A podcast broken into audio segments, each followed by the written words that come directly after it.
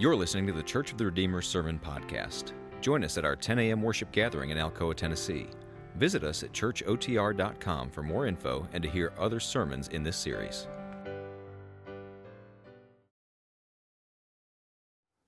Thank you, Chris. This is our fourth out of six Sundays in this sermon series. And we've looked at other obstacles. Last week we talked about fear of failure. A lot of times we're just afraid to fail. Um, and we've looked at other obstacles, like maybe we just don't know enough people who don't know the Lord, and maybe we need to build that into our lives more. And today, the obstacle we look at is that we worry we won't know enough. We'll get in a conversation with someone, and maybe we don't know enough, and so we can't help out. To inspire us in that, we will read 1 Corinthians 15, verses 1 through 11. 1 Corinthians 15, verses 1 through 11. This is Paul writing to the church in Corinth. He said, Now I would remind you, brothers, of the gospel I preached to you, which you received, in which you stand, and by which you are being saved, if you hold fast to the word I preached to you, unless you believed in vain.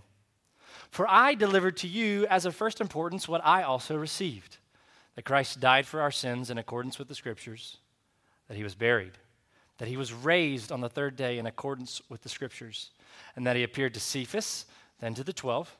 Then he appeared to more than 500 brothers at one time, most of whom are still alive, but some have fallen asleep. Then he appeared to James, then to all the apostles. Last of all, as to one untimely born, he appeared also to me. For I am the least of the apostles, unworthy to be called an apostle, because I persecuted the church of God. But by the grace of God, I am what I am, and his grace toward me was not in vain. On the contrary, I worked harder than any of them, though it was not I, but the grace of God that is with me. Whether then it was I or they, so we preach, and so you believed. This is the word of the Lord. C.S. Lewis, famous for writing the Chronicles of Narnia and many other Christian apologetic works, did not start out as a Christian.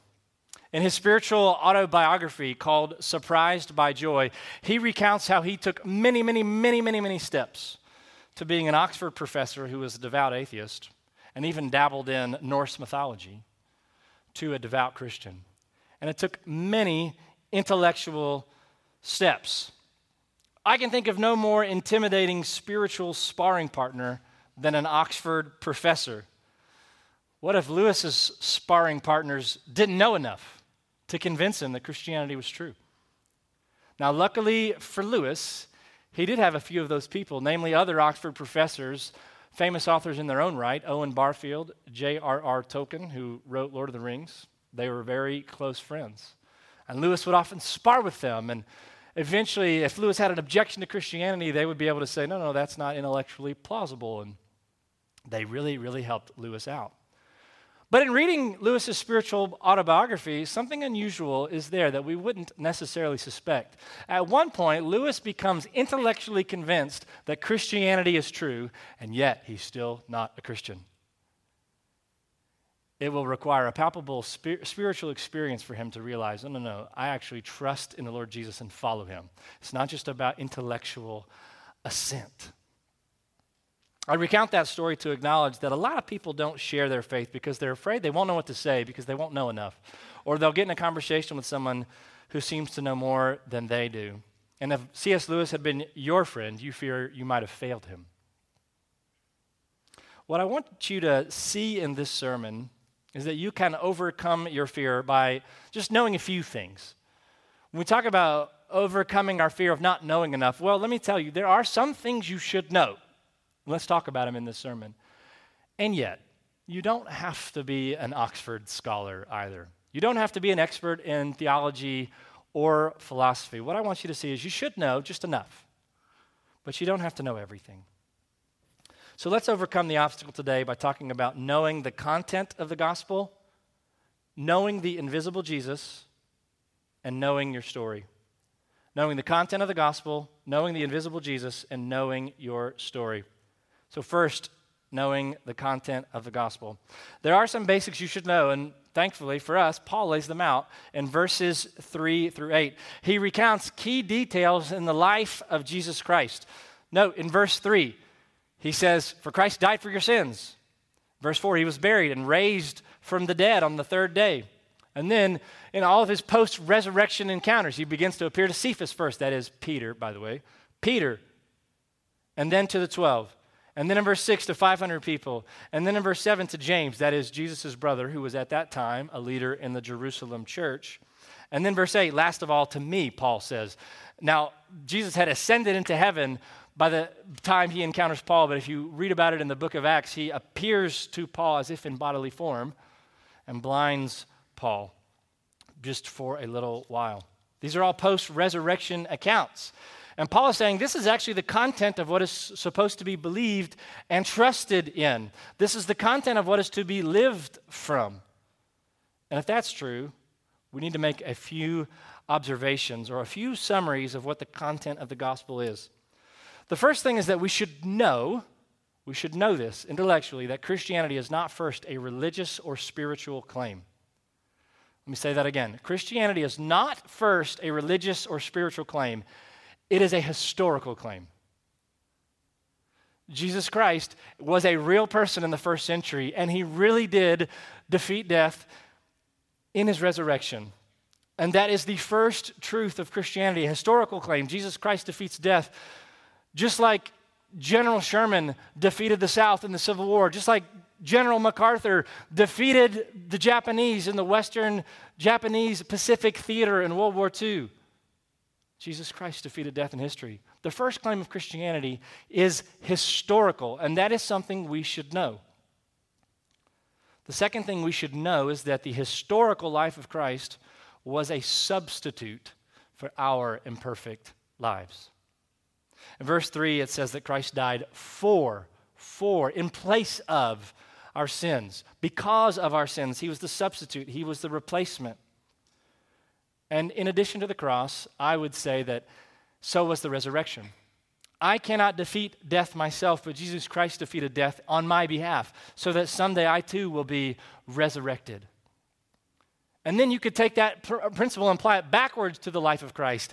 Everything Christ did in his life that is recorded in the Gospels is a substitute for you and me. Christ was born for us.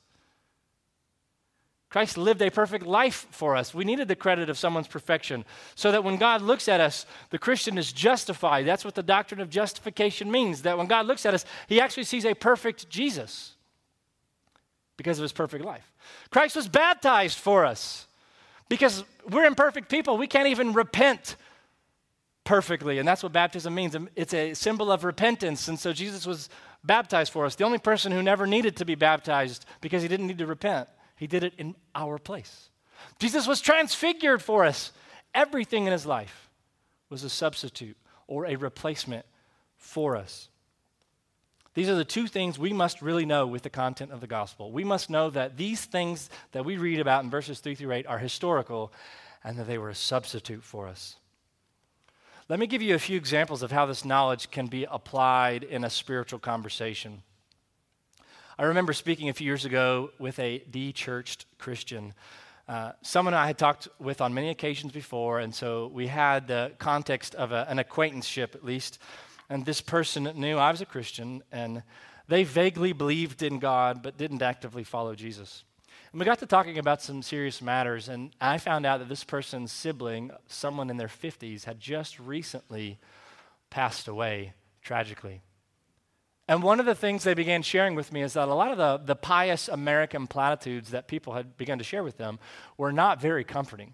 You see, there's this kind of vague Americanized view of the afterlife that everybody goes to heaven, and that when our loved ones die, somehow everyone becomes omniscient and they can look down and all of a sudden they know everything that's going on in planet Earth all at once, which is, by the way, not what Christians believe. But this particular person was sharing with me, man, that's not all that comforting. I'm not finding that comforting. My sibling just died and people are giving me platitudes. And I didn't offer a platitude, but we had been talking for a while, and I just shared a historical aspect of the life of Christ and how it was a substitute for me. And I just said, yeah, I agree. That's why the only hope I have is in someone who actually conquered death in their body. And that's what gives me hope. Offered a historical aspect of the life of Christ, and the person was like, huh, never really thought about that. Another example In a similar vein, uh, I was talking with a different person who didn't have much respect for the church, very common in our day and time, by the way. And I remember discussing how he had lost his job and uh, his mom's health was declining and his girlfriend had broken up with him. Basically, his life had become a country song. Now, I didn't interject what I'm about to say out of nowhere. We had been talking for a while and we had been getting to this point, but eventually I brought up the incarnation of Christ, the fact that God became fully human in the first place. And I said, you know, this is this, what gives me comfort in moments like this is knowing that Jesus knew exactly how this felt. He was fully God, but fully man, and fully man, I should say. And he knows what it feels like. He knows every human pain there was to suffer. So he's with you in that, man. Maybe if you would be open to it, maybe you should talk to him about it because he would understand. Again, I brought this circumstance back to the life of Christ, something historical, and showed how Christ was a substitute for them. And you can do this with any aspect of the life of Christ his birth, his life, his death, his resurrection, even his ascension into heaven.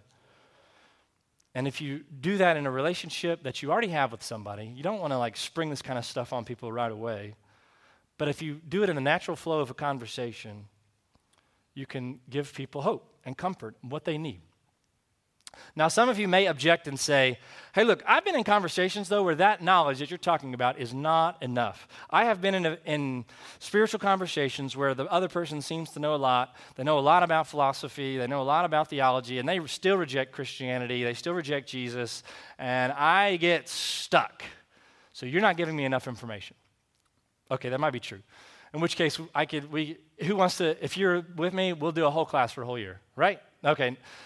And no, seriously, uh, w- one of the greatest Christian thinkers of our time is recently deceased, was a pastor in New York City named Tim Keller. If that's you, read these two books The Reason for God, which was a New York Times bestseller, and then, which was less popular, a second book, which is probably more helpful, I think, called Making Sense of God. It's longer, it's a pretty tough read, fair warning.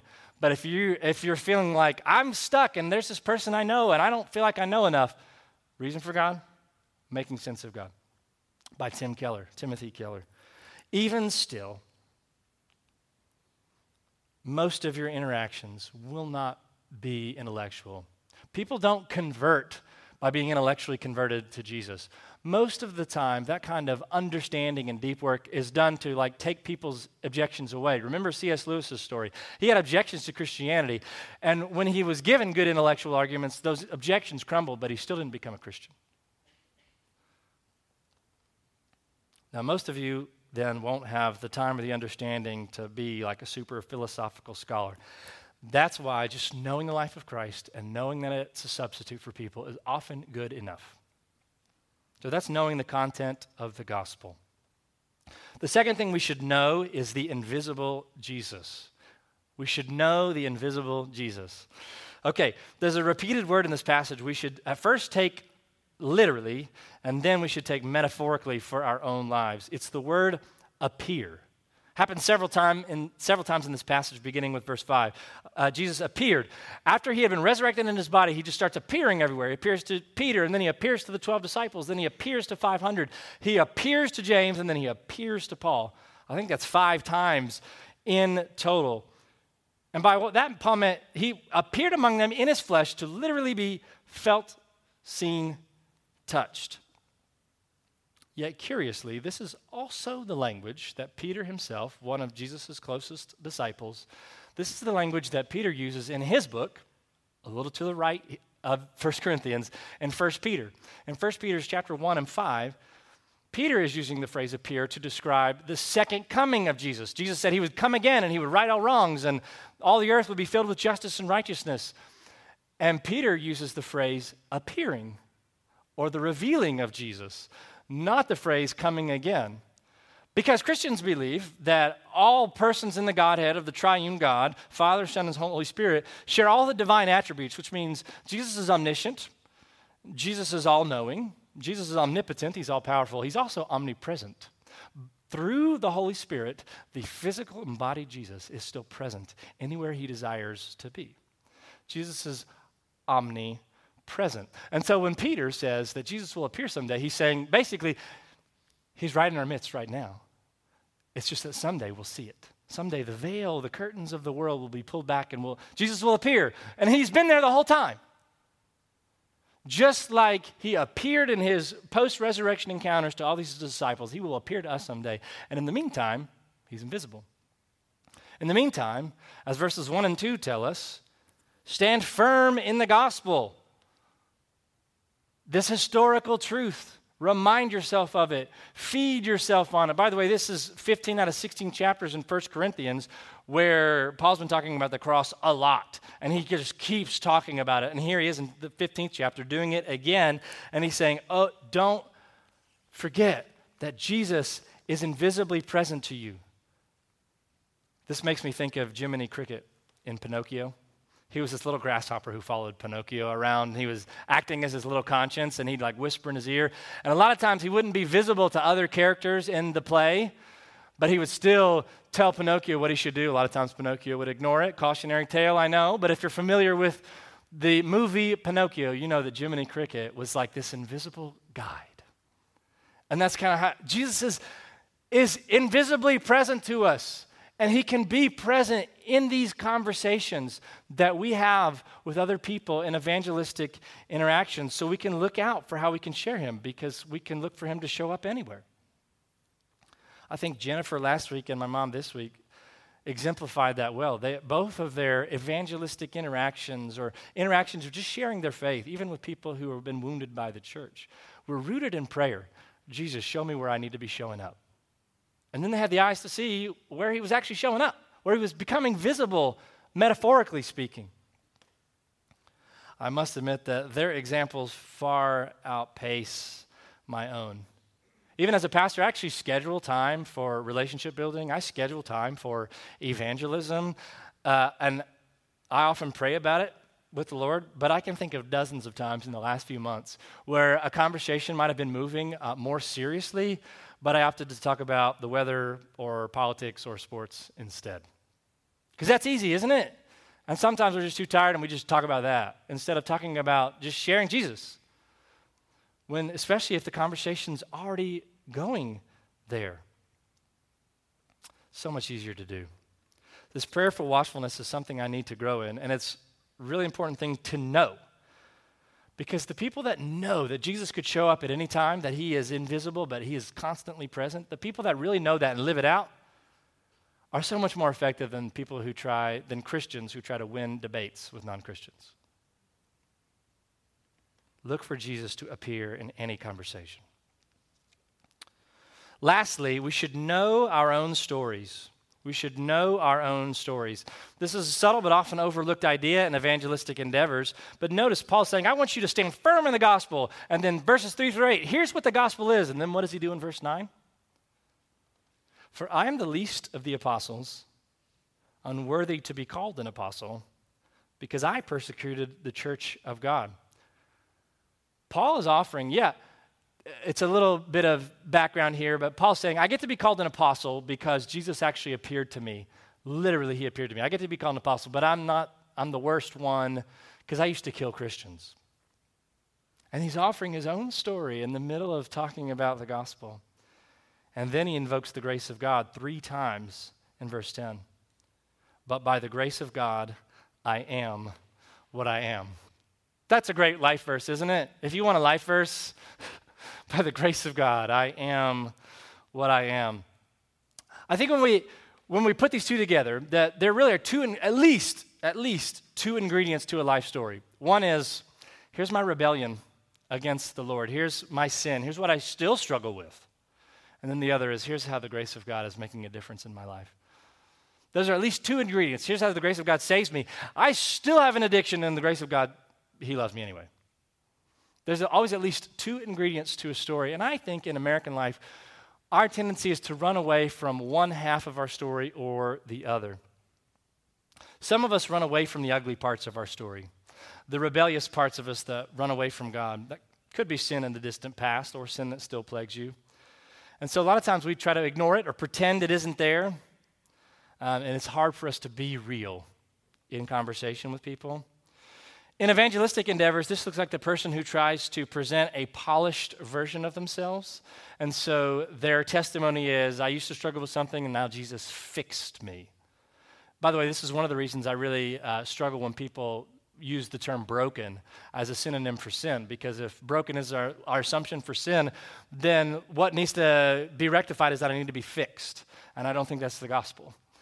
Ultimately, Jesus will heal me, yes, but no, no, I, I'm in rebellion against God, and I need to lay down my arms, and I need someone to say, I love you, I love my enemy. That's the gospel. And a lot of us don't like that. That makes us feel uncomfortable, and so we don't share those parts of us. And for many people, then, particularly younger generations, they are repelled by Christians who ignore the sin in their lives. If Christianity means trying to be perfect and inauthentic, then they don't want any part of it. Now, that's one half of missing our story. There's another half. Alternatively, there's a subcurrent of people who want to run away from the grace part of the story. There is a huge subcurrent on TikTok and Instagram nowadays who celebrate their dysfunctions, becoming their truly authentic selves so they never have to change at all and th- therefore don't have to subject themselves to grace. Now, just a little side note here because when I bring up social media, it's my chance to, you know, slam on social media. There is no social media platform that helps you be more authentic. All social media is more, towards more inauthenticity. Even the social media app Be Real, which is trying to be more authentic, right? Which is you just take a picture at whatever time of day. You, that the app tells you to take it, and it's random every time of day, which assumes that your phone is always with you, and which begins to program your life to thinking that you need to always be ready to take that picture. All social media leads towards inauthenticity. Just a side point, but it's true. All right, grace has no part to play with the folks who always want to be or always want to be authentic but never want to change. There are others in this vein who don't want anything to do with the grace of God. This is the self improvement crowd. Oh, I resonate with my shortcomings, but I'm the one who overcomes them. This can happen in, in the fitness world.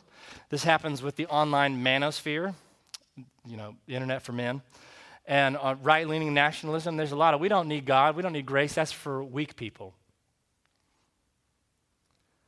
This category of people wants to understand or identify with their dysfunction, sin, and rebellion, but they don't want the grace.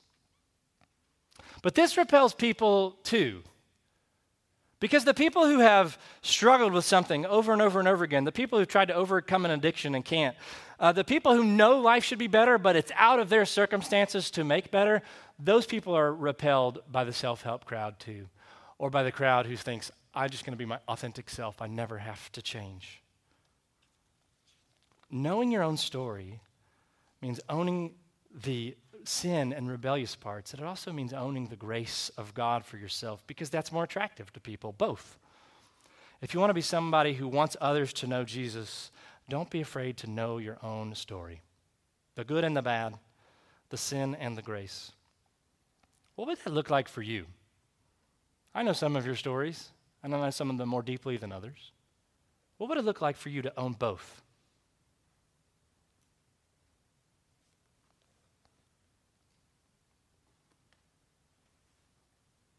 Okay, so what should you know? You should know the content of the gospel. You should know the invisible Jesus that he could appear in any conversation. And lastly, you should know your own story. And that'll be enough. Enough knowledge in most of your interactions. Did you ever see the movie Slumdog Millionaire? It's a story of an impoverished young Indian man who grew up in the slums of Mumbai, and incredibly, somehow, he finds himself on the game show who wants to be a millionaire. And if you're familiar with that game show, the premise is you get asked one question. If you get it correct, you go up one rung in earnings, and you can get all the way up to a million dollars. And each rung, the question gets a little harder.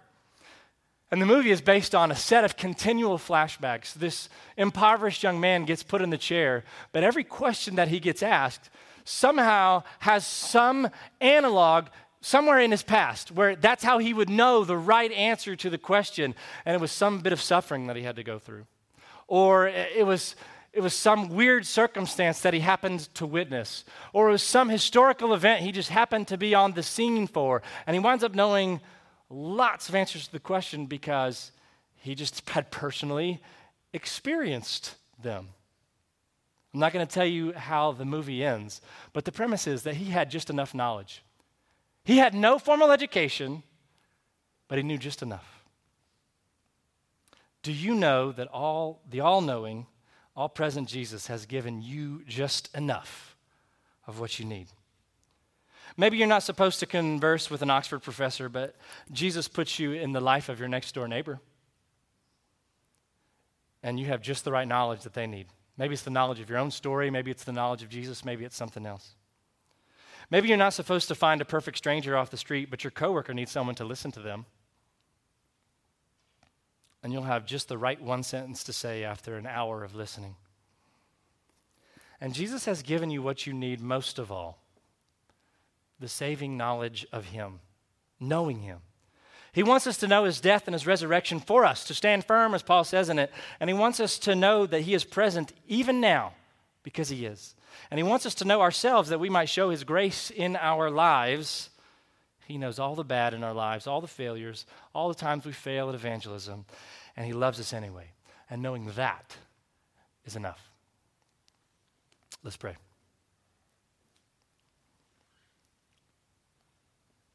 Our Father, help us overcome our fear. Give us the courage that we need just to share what we do know. And maybe we'll sound like a bunch of fishermen to an educated Jewish council like you did in the book of Acts. Lord, your Spirit goes forth anyway, so help us to be faithful to what you have called us to. We pray that in Jesus' name. Amen. Thank you for listening to this podcast. We hope you can join us next week. God bless and have a great week.